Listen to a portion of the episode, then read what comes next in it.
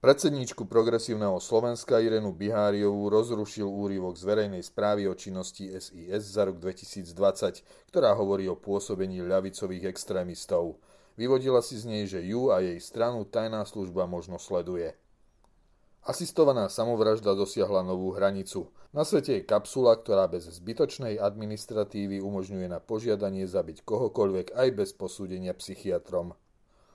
USA a ďalšie krajiny vyhlásili diplomatický bojkot zimnej olympiády v Pekingu. Napriek slovnej prestrelke však Číne za porušovanie ľudských práv žiadne postihy nehrozia. V texte týždňa píše Tímea Hajdu z maďarského portálu neokon.hu o tom, čo sa stane, keď spoločnosť opustí náboženstvo a Boha.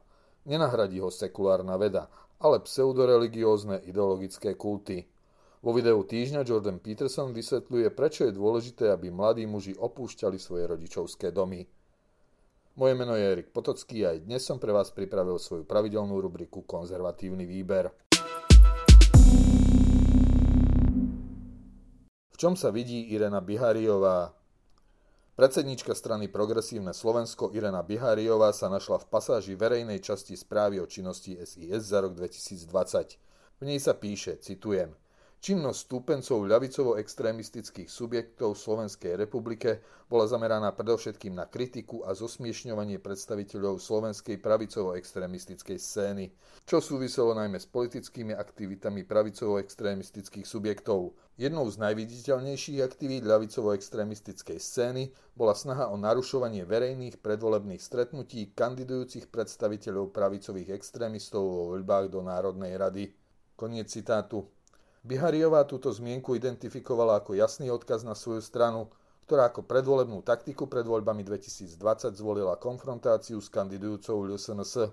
No už my 40 si pamätáme, že sa prívrženci týchto dvoch extrémistických smerov medzi sebou tlčú už od ranných 90. rokov. Na jednej strane skíni, na druhej militantní ľavičiari z Antify a podobných skupín. Ak sa teda bližšie pozrieme na text v správe SIS, ten hovorí o činnosti stúpencov ľavicového extrémizmu, nie o konkrétnom subjekte, v ktorom Biháriová uvidela seba a svoju stranu a vo svojom statuse na sociálnej sieti dokonca navrhla zrušenie súčasnej a vybudovanie novej tajnej služby, ktorá podľa nej môže sledovať predstaviteľov legitímne pôsobiacich politických strán. Tajná služba reagovala, že sa v žiadnom prípade takejto činnosti nevenuje a monitoruje len činnosť extrémistov. Podrobnejšie informácie, koho tým myslí, sú verejne nedostupné.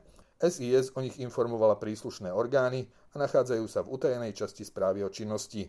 V správe ZIS však naozaj zaráža formulácia druhého a posledného odstavca. Citujem, hlavní predstaviteľia ľavicovo-extrémistickej scény na Slovensku sa intenzívne prezentovali témou ochrany životného prostredia, respektíve klímy, ako aj podporou rodovej rovnosti a nastoľovaním problematiky legislatívneho zakotvenia reprodukčných práv. Koniec citátu. Tu by sa na prvý pohľad zdalo, že SIS medzi extrémistov zaraďuje všetkých, ktorí sa venujú ochrane životného prostredia alebo právam žien. SIS totiž hovorí o prezentácii týchto tém extrémistami nie ich skutočným zastávaním, teda ako o nálepke, ktorú navonok používajú. Ochrana prírody má byť totiž ochranou, nie napríklad výzvou na zrušenie vlastníckých práv.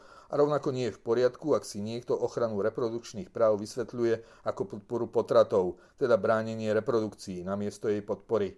Slovensko napríklad len nedávno uznalo porušovanie ľudských práv v prípadoch násilnej sterilizácie rómskych žien. Inak tieto dva citované odstavce sú všetko, čo SIS vo svojej verejnej správe o ľavicovom extrémizme píše, že jeho činnosť monitoruje a čím sa navonok jeho stúpenci zaštiťujú. Robí to, čo jej ukladá zákon.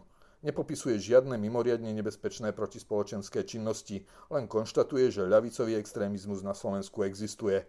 To snáď líderka progresívneho Slovenska ako dlhoročná odborníčka na extrémizmus popierať nebude. Smrť ako z rozprávky. Vo Švajčiarsku by mohla byť už čoskoro dostupná legálna asistovaná samovražda bez potreby psychiatrického posudku či ďalších vyšetrení. Aspoň takto tvrdí vynálezca samovražednej kapsule Filip Ničke, ktorý zastupuje eutanáznú spoločnosť Exit International.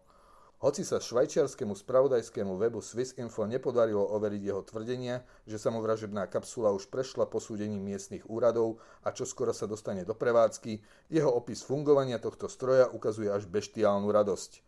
Odborný psychiatrický posudok má nahradiť akýsi online dotazník, kde počítačový program zhodnotí záujemcu o asistovanú samovraždu. Nechutnú idyliku ponúka Ničke aj v ďalšom popise. Stroj sa bude dať umiestniť aj do exteriéru, aby si zomierajúci v úvodzovkách vychutnal prírodnú scenériu a v pohodlnom lôžku sa kedykoľvek rozhodne stlačiť gombík, ktorý v kapsule zníži obsah kyslíka z atmosférických 21 na 1%. V stave eufórie sa udusí za 5 až 10 minút. Pri pohľade na tento vynález človeku nevdojak zíde na um čosi, čo už pred rokmi vymyslela popkultúra. V kreslenom seriáli Futurama od tvorcov Simpsonovcov, ktorý sa odohráva v roku 3000, je bežnou vecou tzv. samovražedná búdka, umiestnená na uliciach ako kedysi obyčajné telefónne búdky. Za drobný poplatok 25 centov vás baví života. Na výber máte z rýchlej a bezbolestnej alebo pomalej a ukrutnej smrti. V skutočnom svete sme na rozdiel od tohto kresleného a fiktívneho ani nemuseli dospieť až do 31. storočia. Samovraždu na požiadanie tu máme už dnes. Skôr sa to však podobá na inú, temnejšiu predpoveď budúcnosti 21. storočia z pera Roberta Hugh Bensona, ktorú popísal v románe Pán sveta. Tam pracovníci štátnej služby zvanej eutanázia s radosťou a za drobný poplatok v príjemnom prostredí zbavia života každého zmeteného jednotlivca – tých zranených, starých či nevyliečiteľných aj proti ich vôli.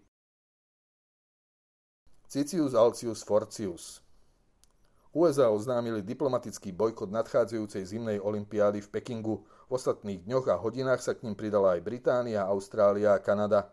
Podľa nastupujúceho českého premiéra Petra Fialu sa k bojkotu zrejme pridá aj Česká republika.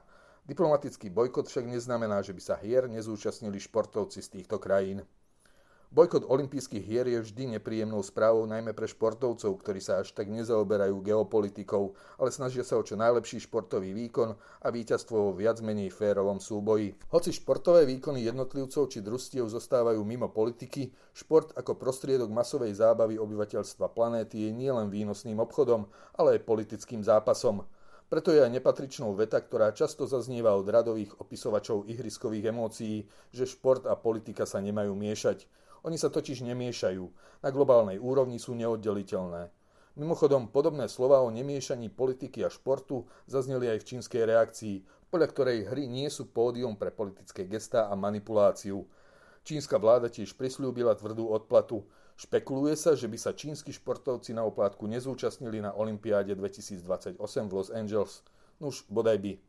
USA a ďalšie krajiny argumentujú porušovaním ľudských práv v Číne, tvrdými postihmi voči obyvateľom Hongkongu či prevažne moslimskému národu Ujgurov.